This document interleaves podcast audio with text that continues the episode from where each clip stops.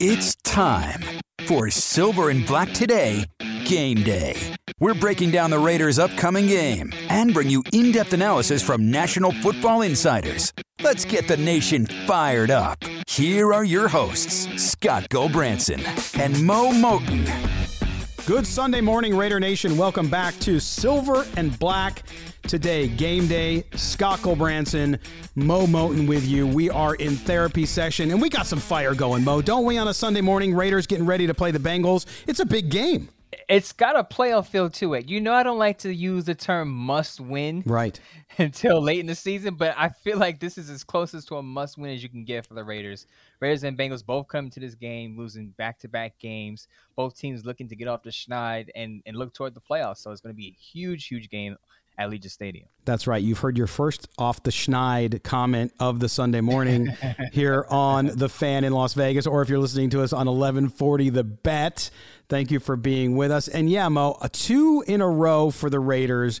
Of course, this one hurt, right, man? This one really hurt if you're a Raider Nation hardcore fan like most of them are. The Kansas City Chiefs come into Las Vegas. They completely shellac, embarrass the Raiders out of their own building. It was just awful. The Raiders now, 3 years in a row, have had winning records through 9 games, yet they've yet to finish above 500, which makes everybody nervous, which makes everybody say to themselves, and I've seen you say it online too, Mo, oh no, it's November, it's December. Are we going to see the same tailspin?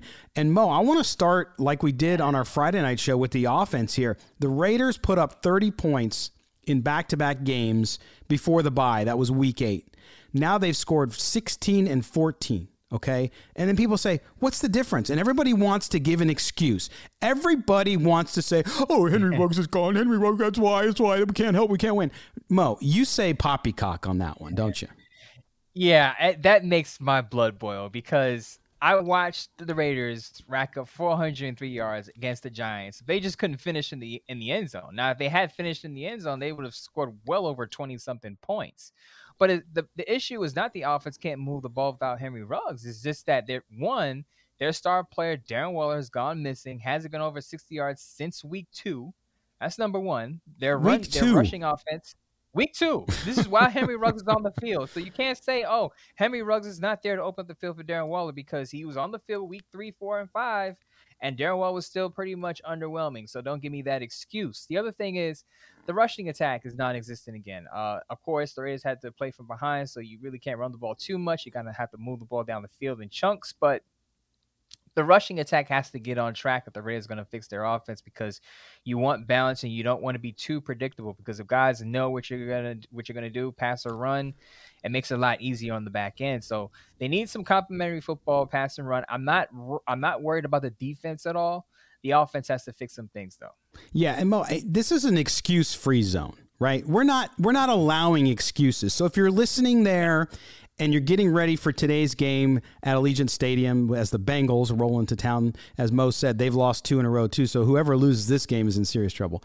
But nonetheless, if you're sitting there and you're getting ready for the game, you're down at Allegiant, you're in Lot J or Lot B, wherever you may be, and you're feeling sorry for yourself and you're making excuses. Well, the reason Ruggs can't get the ball is because of the offensive line.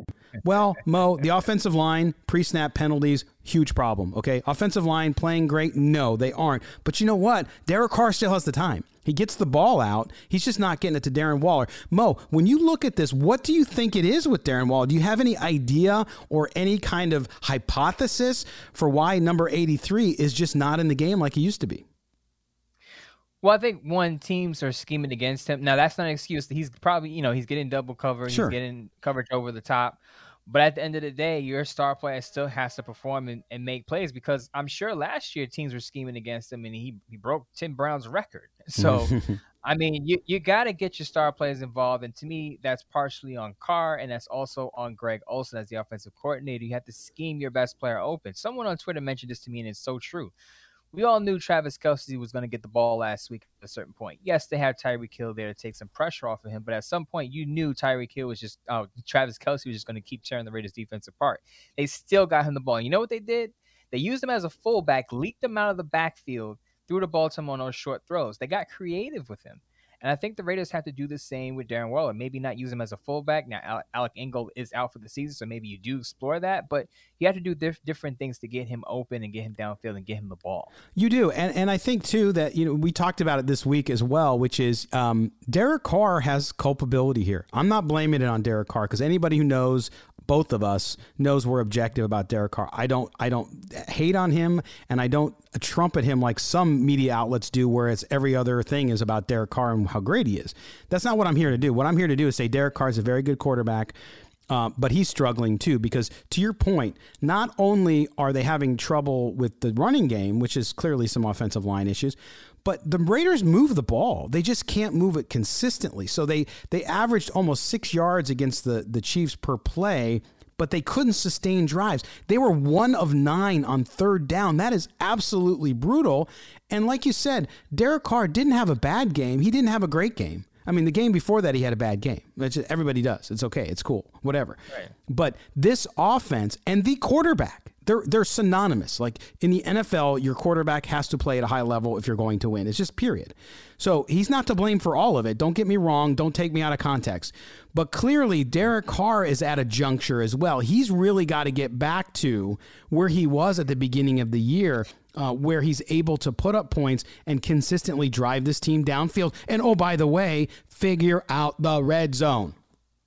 Right, and that's been his problem, I think, throughout his career, or at least recently. He's been having issues in the red zone. This is why I've always suggested bring Marcus Mariota and let him run that zone read inside there. Maybe you get some more points. But to your point about Derek Carr, right? Do you remember the beginning of the season when the Raiders started off 3-0 and Derek Carr's getting all the praises, right? Oh, yeah. And the Raiders' offense perfect then? The offensive line had struggled more then, I think, than now, or just as much. No, and they couldn't score in the first half. He had to come back every game. Right. Yeah. Right. So Derek Carr is capable. And the reason I guess I'm hard on Derek Carr is because, one, a lot of people on Twitter tell me he's a top 5, top 10 quarterback. Well, if he is, he can get the job done despite not having Henry Ruggs. As I said on a previous show, I watched the Packers beat the undefeated Arizona Cardinals with Kyler Murray without having Davante Adams. I'm watching the Tennessee Titans win football games without Derrick Henry. I watched the Cleveland Browns run over the Denver Broncos with a third-string running back. You have to find ways to win games. Mm-hmm. You have to find ways to adjust on the fly. That's just how it works. With Derek Carr, we watched him do it with a not-so-perfect offense early in the season. Why can't he do it now when the Raiders need him to perform at a high level in a critical stretch of the season? Well, yeah, and by the way, it's not like the Raiders had just Henry Ruggs and Darren Waller. They have Hunter Renfrow. They have Foster Moreau. They have Kenyon Drake, who's been a great contributor this season coming out of the backfield and catching passes and also running the ball. So you have these players that are already there, and you have Bryan Edwards, which you wrote a piece, Mo, about Bryan Edwards, and I agree with you on this one. He just needs to be more consistent. He's got all the tools you need. Yeah. He's a big play threat, just like I wouldn't say he's Henry Ruggs. He doesn't have Henry Ruggs' speed, right. But he's averaging like 20.7 yards per catch. He just has to be involved in the offense from quarters 1 to 3. If he is involved throughout the whole game, he could be a big weapon because the Raiders had high hopes for him coming out of South Carolina.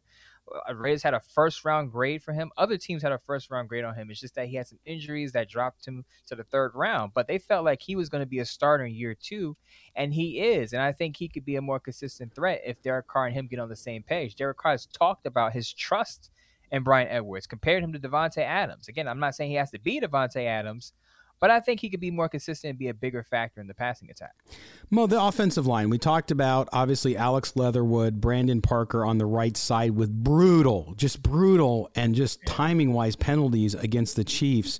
Of course, Leatherwood's had the false starts issue all season long. When they moved him from tackle to guard, he obviously is doing better, but continues to struggle. I mean, even if the Raiders were to sneak into the playoffs, that offensive line, I mean, people ask already, they're starting to ask, what is the priority for the offseason? And it's hard for me to answer that because I would say offensive line, but depending what happens with this franchise, Mo, you have offensive line. You might have possibility of having to address quarterback if you decide you don't want to pay Derek Carr, because Derek Carr is going to get paid, so he's either going to do it with the Raiders or retire or go somewhere else.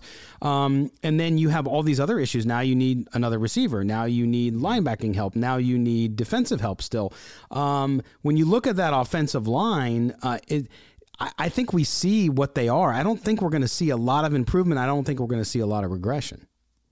I don't think we're going to see a lot of regression. Brandon Parker just isn't it. If Alex Leatherwood is going to stay at right guard, they have to draft another tackle. Mm-hmm. That should be a top priority, because if your top priority, if you're going to keep Carr as having given him great protection, then you have to bolster the offensive line. I'm sure they're probably going to stick with, depending on who's the GM. If Mayock is still the GM, they're going to stick with John Simpson at guard.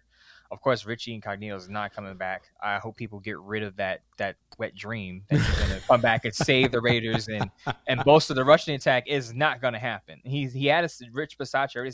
He had a setback. Initially, he was due back after Trayvon Mullen, who was supposed to come back December 5th, and they say Incognito had a setback, so I don't think he's coming back. I wrote an article that's saying he should basically just retire. But to your point, they have to do something about that offensive line, specifically at right tackle or right guard. If they plan on moving Leatherwood back to right tackle, then they have to address the right guard position, because Denzel Good coming back off of a torn ACL, I'm not buying into that too much. No, exactly. Scott Colbranson and Mo Moten here with you on Silver and Black Today Game Day on The Fan in Las Vegas, and also 1140 The Bet.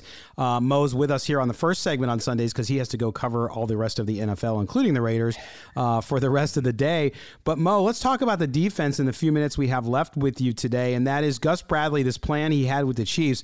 It, as you said just a moment ago, it wasn't. It just didn't work. The scheme was not well. The talent wasn't good. One Mr. Jonathan Abram, a young man that we've given a lot of credit over the last few weeks about getting better, targeted 9 times versus the Chiefs, 9 catches for 127 yards and 2 touchdowns. How concerned should we be about Jonathan Abram? He's not getting the fifth-year option. Yeah, I'll say this right out straight, because in this league, when you have offenses that are going to spread you out, try to pick you apart with 11 personnel, 3 wide receiver sets, you're going to need to play too high a lot. And John Abram in space and too high, not a good plan. And it's just, he's a box safety. You got to staple him to the line of scrimmage, and he's just not good beyond 10 yards beyond the line of scrimmage. So in this league, you have to have – both your safeties have to have some coverage ability, and Jonathan Abram just hasn't made enough improvements in that area, and he becomes a liability when you ask him to cover downfield, or you ask him to play zone, or he mans up with a running back who mossed him for a touchdown.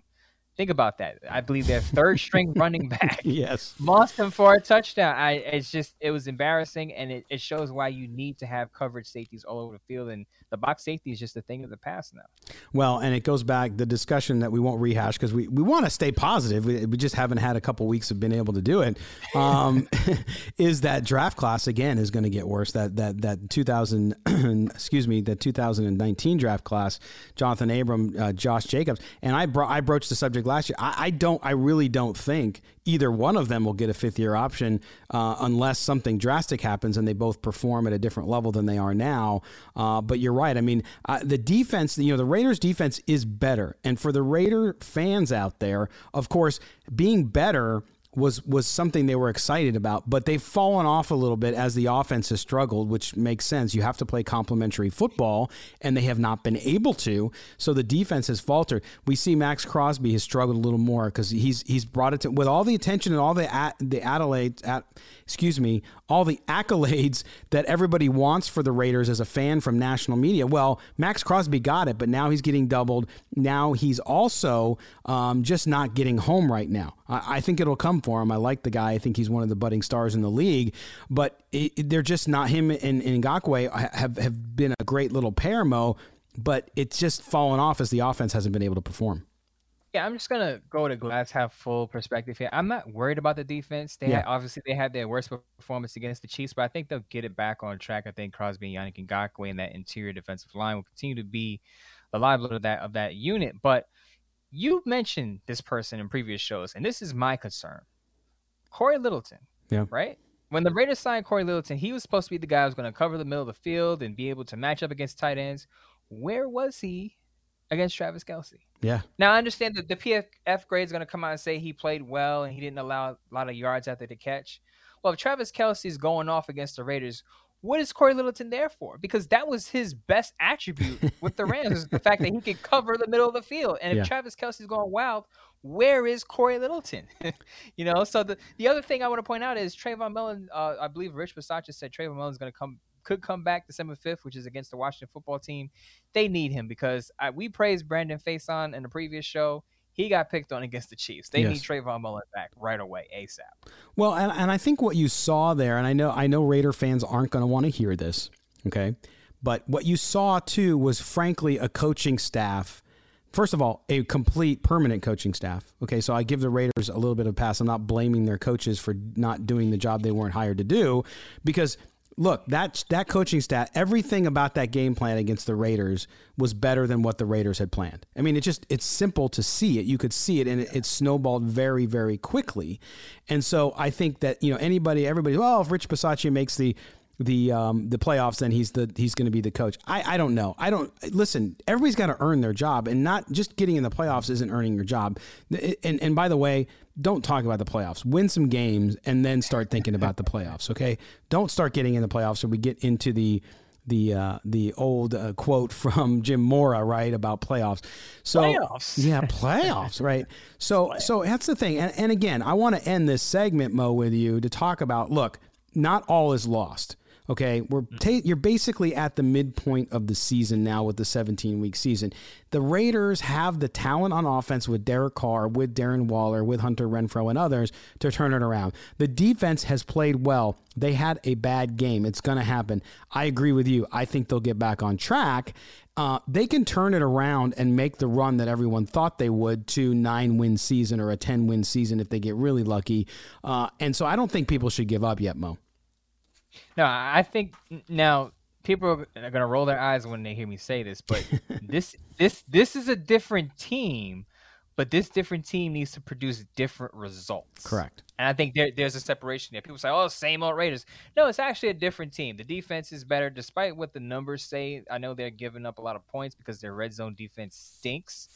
But as I mentioned during the show, they have a pass rush now. They have a boundary corner in Casey Hayward, who's been pretty much locked down most of the season. I think if Nicholas Morrow can come back eventually at linebacker, he will help. I mentioned Trayvon Mullen on the other side of Casey Hayward. If he comes back eventually, he would help on the defensive side. They have pieces on that defense to win games, even when their offense doesn't play at its best. But obviously, the team goes as Carr goes. And a lot of people at the beginning of the season told me, tweeting at me, Carr's a top 5 quarterback. Carr's a top 10 quarterback. Well, he has his opportunity to show it down a critical stretch in this season. He does, and that's when you do it. And you know what? Listen, everybody, you can say guys aren't motivated by money. Everybody's motivated by doing well and earning what they believe they're worth.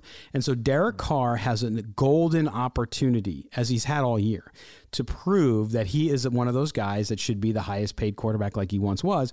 Again, in the NFL, if he wants to be the Raider for life that he says he does, and I believe him at his word of that, then you got to go out and help this team win. Okay, you make the playoffs, you don't make the playoffs because of things that are outside your control, fine, but it's time to take your team on your shoulders like he did off the field and do it on the field as well, and I think he can do it, so we'll have to see how that all pans out. Mo, again, I know you got to leave us and get to your coverage for the day here on this Sunday, but we will talk to you next week, and of course you can also hear Mo and me on Friday nights on the Mightier 1090 in Southern California on Silver and Black tonight. But, buddy, enjoy the day, and hopefully, the next time we talk will be the day after Thanksgiving, so we'll have to talk about 2 games the next time we're on a Sunday. I might have some leftover ham and turkey, so bear with me, Raider Nation, if I'm munching in your ear next time I'm on the air with you guys. That's right. Are you having the rainbow cake again? Oh, definitely having the rainbow cake and the red velvet cake, having both. Oh, man. Mo's you got to put a picture of that up, buddy, for the listeners so they understand what the rainbow cake is because it looks fantastic. Definitely. I got to share that one. All right, Mo, have a good day, buddy. We'll talk to you next week. All right, appreciate it. All right, we're going to take a break. When we come back, we are going to talk Cincinnati Bengals with Anthony Cosenza. Excuse me. All right, when we come back, we're going to talk Cincinnati Bengals with Anthony Cosenza of Cincy Jungle. He's going to talk to us about how these teams are similar, how they're different, and why a win for the Bengals would be just as big as it would be if the Raiders can sneak one again at home. You're listening to Silver and Black Today Game Day, only here on The Fan and 1140 The Bet in Las Vegas.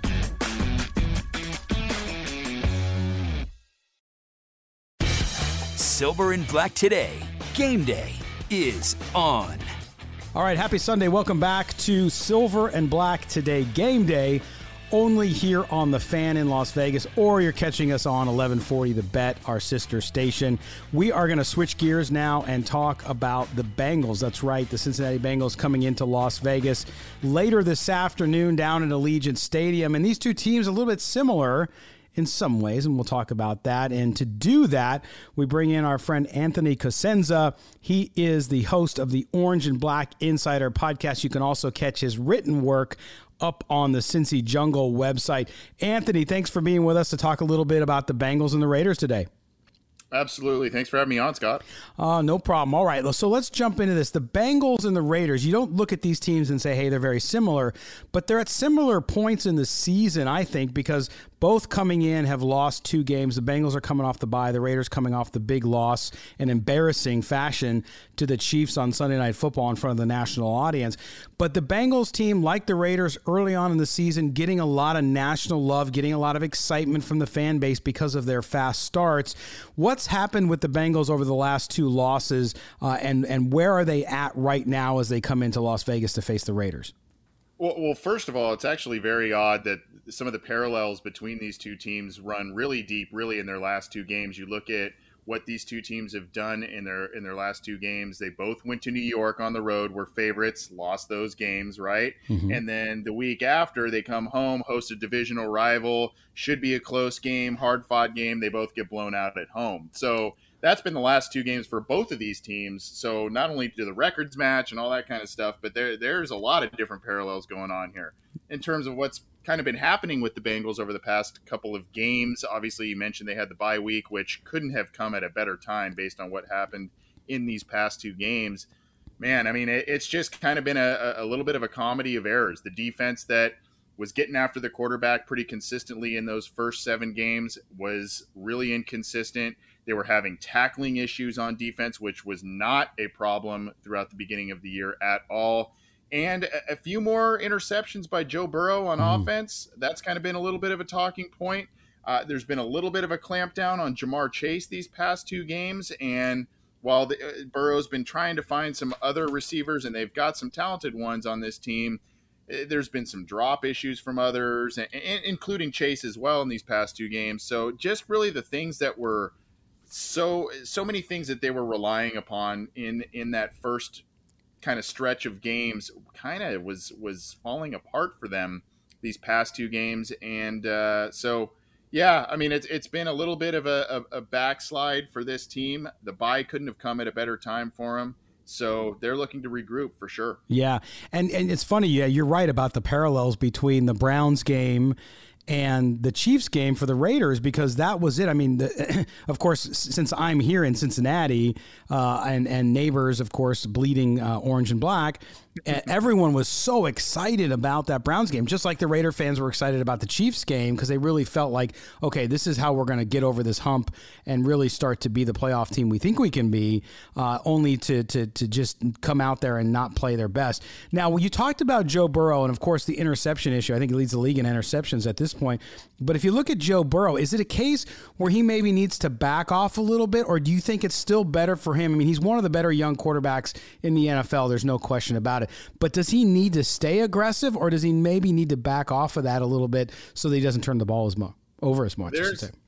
There is a fine line to walk there. And really, if you look at it, obviously you say, well, he's thrown almost twice as many interceptions already at this point this year than he had as a rookie last year. Is that a sign of regression? Well, not really, because one of the areas that he has really cleaned up is securing the football when getting sacked, getting hit. Last year at this point in time, he had 4 lost fumbles and 9 fumbles overall. This year he has 4 with 0 lost. So, 2 with 0 loss, two fumbles with 0 loss. So he's really cleaned up that aspect of turnovers, which is a positive and a sign of growth. I really think, though, and I've said this a bunch of times, Joe Burrow is one of the most confident football players you will ever see. And I think that he thinks, and rightfully so, because he does it most of the time, that he can make any throw. He can fit throws into windows. And I know he doesn't have necessarily the cannon arm that a lot of other quarterbacks in the league have right now, but what he has is timing, accuracy, and great wide receivers who can make contested catches. So I think he thinks that he can make any throw. And for the most part, he has done that. And sometimes you have some of these interceptions, and a lot of other times you have these outstanding plays like what you've seen with Ja'Marr Chase. And I do think also he feels, with the rapport that he has with Ja'Marr Chase, he probably feels like he can have a little bit more of a gunslinger mentality this year because of the comfort level and the fact that he knows that Chase will make a lot of plays for him and he knows where to put the ball for him. So, yeah, I mean, it points to the interceptions have to be cut back for sure, but he's also thrown a lot more touchdown passes this year. Mm-hmm. And despite coming back from the injury, he looks a lot more comfortable in his second year as a pro. Yeah, I like the young quarterbacks being aggressive. And so, and especially, like you said, with the talent that he has. So I wouldn't be one, like you said, as a fine line, I wouldn't be one to want to pull him back. But certainly he's on that. He's not in Jameis Winston categories when it comes to interceptions. So let's make sure we do that. But when you look at Joe Burrow, too, and you mentioned Ja'Marr Chase, Ja'Marr Chase, I know in Cincinnati it was never a controversial pick. But outside Cincinnati, people were like, oh, you should have went with Penei Sewell. You need that offensive line for Joe Burrow. Boy, do the Bengals look incredibly smart for going ahead and picking Ja'Marr Chase. Talk about what he's meant for his young partner and his quarterback in Joe Burrow and for the entire Bengals team, just the amount of talent. He said he wanted to break records when he got to Cincinnati, and boy, is he on target to do that. Yeah, he's already almost at 1,000 yards. I think he's at 830-something right now. So, I mean, if there's a big game this week, he could, already get to 1,000 yards as a rookie midway through the season, essentially. So, yeah, I mean, there were parallels with his performances early in the season where he's being named among the likes of Randy Moss, Marvin Harrison in terms of stretches of games and yards already as a rookie. And, he has been everything and more than advertised. And I know a lot of folks said Penei Sewell, Penei Sewell, Penei Sewell. I, living on the West Coast, I was a big Penei Sewell fan. Mm-hmm. And actually, truth be told, I kind of leaned that way a tiny bit, but I kind of felt that the Bengals were actually in an excellent position at number 5 because they were going to get an excellent football player either way if they drafted Sewell or Chase. So it just turns out that Chase hit the ground running a little quicker than a lot of folks realized, and that rapport was not overblown. These two have been on the same page, and Chase has quite a few highlight plays. There still have been some of the drops, concentration plays, etc., that plagued him a little bit in the preseason. But man, I mean, even as early as game 1, when he had that big bomb touchdown right before halftime against the Vikings, that Sewell chatter really quieted down. And the Bengals seem to look a lot more wise than a lot of people gave him credit for. And just to tack on that, Riley Reiff, the veteran tackle that they signed in free agency on kind of a rental deal, he hasn't been necessarily outstanding, but he's been solid and he's been a steady presence, much improved over what they had at that spot over the past couple of years in Bobby Hart. So I think they felt that, hey, this year we can get the dynamic playmaker at wide receiver in the draft, get by for at least this year with the veteran right tackle, and maybe look ahead in the coming years for, another bookend tackle to match with Jonah Williams, who's playing left. Anthony Cosenza, the host of the Orange and Black Insider, as well as a contributor at Cincy Jungle, is our guest. We're talking Bengals. And you talk about that team and the offense. Of course, head coach Zach Taylor comes out of the Sean McVay camp. He was an assistant coach with the Los Angeles Rams. And one of the keys of that offense, even in San Francisco, when you look at Kyle Shanahan, is the fact that, offense, the running game is so key to that. Joe Mixon having just another great season and really a cog in that machine that makes it go. Not only can he run the ball, but he can catch the ball. Talk about Joe Mixon and how much different this offense works when he's working and going really well. It's always great for an offense to have balance. And I preach that myself throughout this offseason. You can talk about the talents of Joe Mixon, and he is a highly talented back. There's no doubt about it. But if you back up and look at some of the offseason acquisitions, so to speak, both in free agency and really a coaching change, that's where you're going to see the thumbprint of maybe the McVay blueprint and obviously Zach Taylor.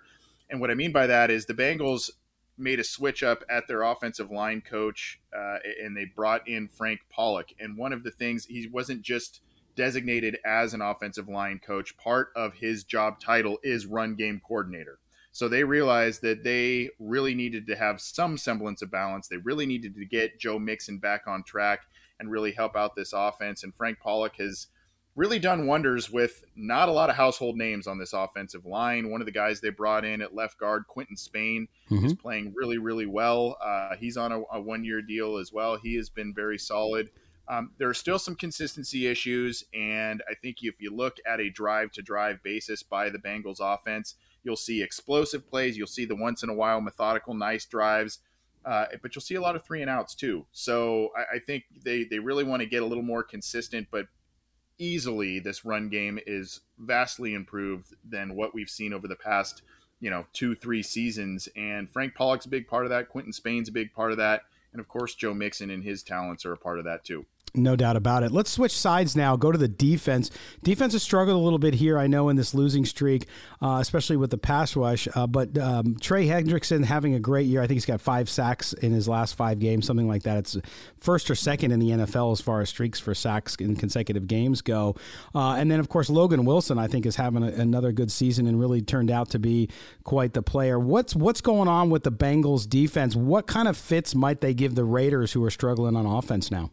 Well, it just kind of comes down to protection because, yes, Trey Hendrickson has been, I don't want to call him a nice surprise because he had a great year with the Saints last year, but there were some questions in terms of the quality of sacks he was getting. Was it just coverage sacks? Was it just, breaking away from another defender and he kind of got a cleanup sack, that sort of thing? I felt that was nitpicky myself, but the point is he's got 8.5 already right now, I think, and is one of the top leaders in that category, one of the top leaders in total quarterback pressures, pressure rate.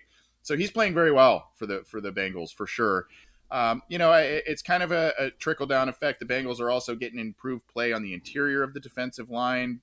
DJ Reader is healthy this year, playing very well as a nose tackle. You've got Larry Ogunjobi, BJ Hill. Those guys are getting after the quarterback a bit as well. So all of that is kind of working well. Logan Wilson, you mentioned him. He has 4 interceptions already this year. Kind of got off to a really hot start, but like many, many other players and units on this team, the last 2 games have really everything's kind of fallen off a cliff, so to speak. So,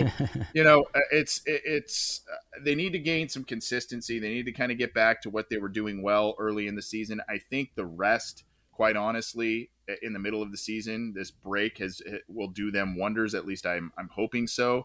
They looked a little fatigued. They did have in that Jets game, that was their 3rd straight road game in a row.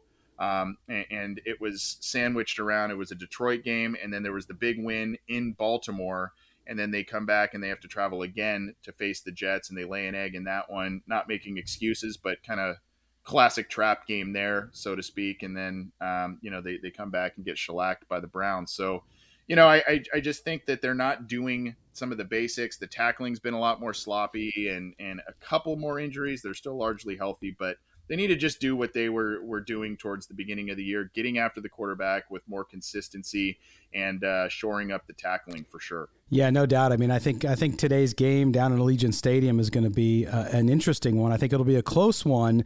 What do the Bengals have to do? We got about a minute left. What are the Bengals, in your mind, knowing that this Raiders defense, although it played poorly against the Chiefs, has a really good pass rush up front. It doesn't blitz a lot. It usually gets home with 4 guys. What do you see for the Bengals to be successful today? They need to do out in Vegas.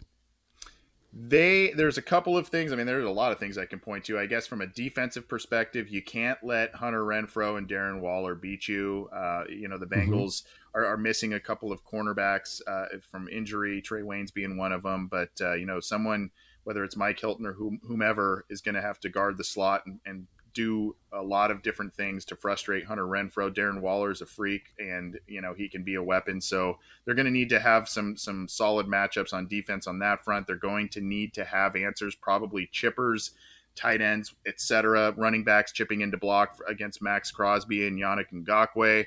That's going to be a big one. And then I think also on offense, they got to get a guy like Tyler Boyd more involved out of the slot. He's one of the best slot players in the game, and he's been a little quiet this year, which has surprised some.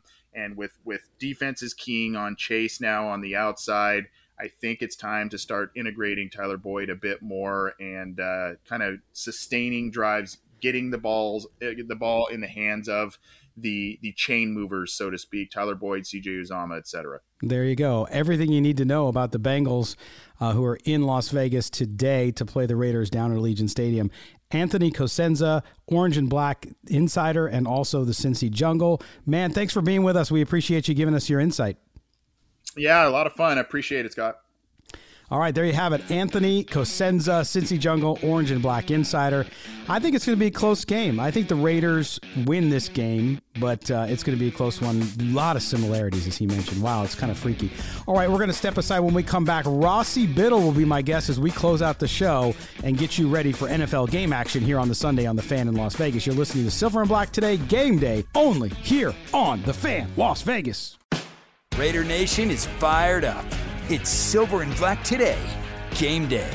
Welcome back. Happy Sunday morning yet again. It is game day. The Raiders get set to take on the Cincinnati Bengals later this afternoon down at Allegiant Stadium. This segment is one of my favorite because every couple times a season and during the offseason, we bring on one of the guys I love the most. He's a caller. When we had a daily show, he would call in all the time, and I know he still does call over on the Raiders flagship station, but also here.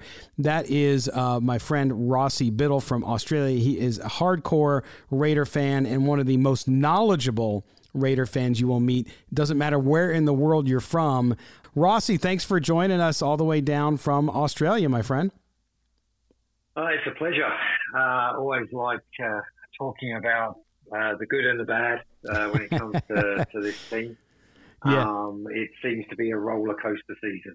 It does, and it's, you know, that up and down of emotion. I've always said it, and, you know, covering the team objectively, trying not to be emotionally charged by it, whether it's positively or negatively, like you guys are as such great fans in Raider Nation, makes it a little easier. And I always say, hey, don't get too up, don't get too down. And I think you're pretty good about that. But this Raiders team, you know, we've been talking about it on the show. I just talked with Anthony Cosenza about the Bengals. The Bengals are in very similar condition as the Raiders are, actually, for different reasons, but still the same. Both these teams started out hot, and then they hit this two-game losing streak, and they're on this crash course against one another to see who's going to lose three in a row and who's going to maybe turn around the remainder of the back half of the season. But Rossi, when you look at this Raiders team, clearly the last 2 weeks, you can look to the offense. Yes, the defense had a bad game against the Chiefs. Yes, Jonathan Abram had a bad game against the Chiefs.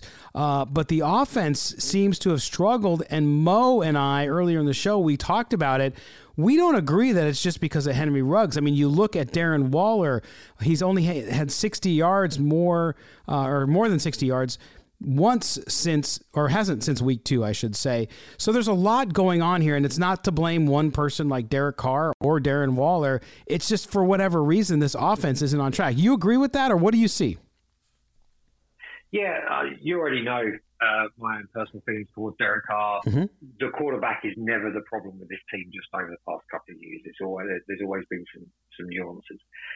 For me, where this offense is actually starting to come undone is actually just from a creativity point of view. We all got excited when Gruden, unfortunately, left under the circumstances that he left. And we saw screenplays, and we didn't see inside runs on 3rd and 1 or inside the red zone.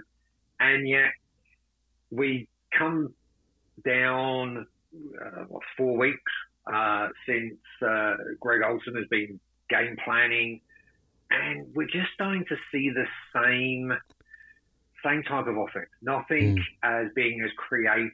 Yeah, and you could. There's no Richie Rossi. And I know you're.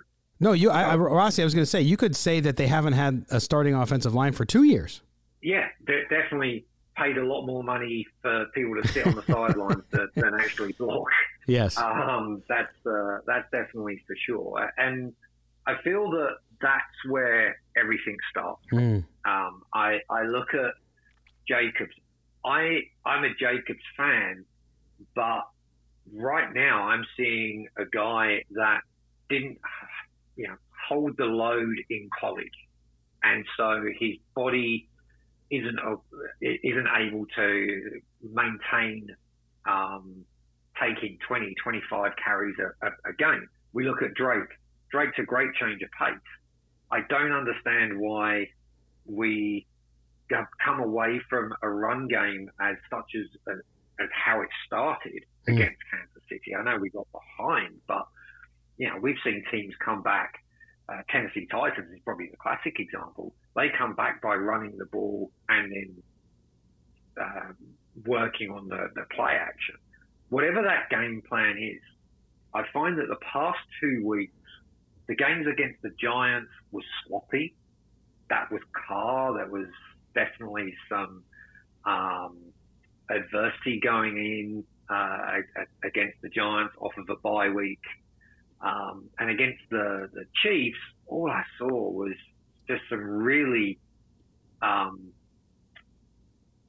not very creative game planning by Olsen to create one-on-one matchups. Yeah. But for me, Waller needs to be actually out wide. Put Foster Moreau in there. Foster Moreau has shown he can play tight end in this league. Mm-hmm. Absolutely no issue with that whatsoever. So then split Waller out. Let's start making some matchups. If they want to go and double cover him, that's great. That then leaves other parts open.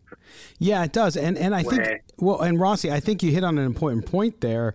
Again, we're talking to Rossi Biddle here on Silver and Black Today Game Day, is that this team has those weapons and so many of them, and I think this gets back to your point about the play calling, right? We saw in the week after Gruden left against Denver, we saw a little more creativity, and it seemed like a refreshing change of pace for this Raiders team, but then now they've kind of fallen back into, I think, former habits when it comes to the play calling, and that starts with the weapons. Foster Moreau is one of them. I mean, you see how good a player Hunter Renfrow is. You see how good a player that Darren Waller is, and then Bryan Edwards, and there just seems to be this very quick trigger that, to your point about the Chiefs game, yes, you got behind, but I'm not talking 21 points behind. I'm talking 7 points behind or 10 points behind, where you suddenly, they abandon the run very quickly, and then you just get to be very predictable. Yeah, the 2nd and 9s, 2nd and 11s. Right. Yeah, absolutely. And what the Chiefs did was literally go anybody but Waller. Yeah, they covered Waller all day long. There was some opportunities looking back at the film this week, which has been hard. But looking back at the film, there have been opportunities. One of DC's throws in the second series, he went to Zay Jones when Waller was open, just in front of him on the 3rd down part. There's definitely some opportunities to get Waller into the game. Yeah, and the Chiefs weren't scared of even Deshaun Jackson. They weren't scared of Edwards, even though he had 3 great catches. They weren't scared of Renfrow because it's a check down for Derek. Right, it's 4 yards, great, not a problem. If you've got a receiver going 4 yards and then catching the ball, the defense will take that all day long. Of course they will. At some point, they're going to stop that. Yeah. And so because that Chiefs D wasn't particularly scared of anybody else other than Waller, and they doubled and triple teamed him, but they also brought a lot of pressure through that line. And this goes back to my initial part, which is there's one thing for Derek to stand in the pocket here. You know, we know he's got a little bit of happy feet when it happens, back from a couple of years ago with the injury. But he needs to trust his line. Mm-hmm. He needs to trust his receivers to get open. And then lastly, he actually just needs to trust himself. And sometimes I feel that he doesn't trust himself. Mm-hmm. I feel that sometimes he just wants to just run off and try and make a play and yet still throw it out of bounds instead of trusting himself just for a couple more seconds. Yeah, and just for getting to the sideline and throwing a zip down. Yeah, and that's been the troubling thing for me with Carr, and you know how I felt about Carr. I've always said that he's a very good quarterback. I've never been a negative Carr person or said that the Raiders should get rid of him because I didn't believe that. At the same time, I thought the Giants game was not a good game for him, but yet they were still in position to win it, which tells you a lot. And I thought the Chiefs game, he did fine. He didn't do great, but I did see exactly what you're talking about, which is the tentativeness sometimes. And I think that he's got to get back to that because how Derek Carr goes, I think this team goes. He doesn't lose games for them, certainly, but I think that with his leadership and especially what the amazing job he did leading the team off the field through all of this tumult, for me, if he can do that, he can lead this team to where they need to go. Now, Rossi, they start today with the Bengals to try to turn things around. A Bengals team that, like I said, coming off a two-game losing streak, coming off the same sort of problems that the Raiders have had. And I'm wondering what you think about today's game in Las Vegas with the Bengals. What do the Raiders have to do? I mean, we know we just talked about offensively. I think defensively the Raiders just had a bad game against the Chiefs. I think they'll bounce back. But how important, I mean, is this the game where you got to win it or things might spiral out of control again? I think it is because if you look at what's coming up, we've still got, obviously Thanksgiving against Dallas, and most people will probably put us as underdogs for that game. But I think that if I said to you before the start of the season, and I know what record you expected out of this team, it was a 9-7. 9-8 type team. Yeah. If I said to you that we were 5-4 after 9 games, you would have taken it. Yep. You would have absolutely gone. If we've only lost 4 games with the start against the Ravens, with the Steelers, who we always have trouble with, and we've still got the Chiefs and we've still got the Chargers and all of this in that little pocket of 9 games, you go, yeah, absolutely, take 5-4 all day long. The problem, though, is the optics over these past 2 games. Yes. It's the ill-discipline that seems to have come back into the game a little bit from us. That might be the guy missing on the sideline who did want to play on the edge but controlled aggression. Yep. But there's certainly been something over these past couple of weeks where the optics just haven't been great for Silver and Black. So now you just put that line in. Now you just go, right, we're all professional footballers. Our record is what it says we are, okay? So now we've got the Cincinnati Bengals. Maxx Crosby, this was your breakout game 2 years ago. You had 4 sacks. I know it was on Ryan Finley, but it doesn't matter. Mm-hmm. You had 4 sacks. Control the ball. How do we want to play offense? They've got Joe Burrow. They've got Chase. They've got explosiveness around the ball. So best way to stop their offense is for our offense to be on the field at all times, for certainly the majority of the game. So that then means Jacobs has to run hard. Yeah. That means that Drake has to be used in the right way. And Mariota needs to be in that team as well. Agreed. There needs to be a Mariota package. Yeah. And not just 1 or 2 to run for a first down. I mean an actual package of plays for Marcus Mariota to get in there, but let's use him as an actual player in the next one.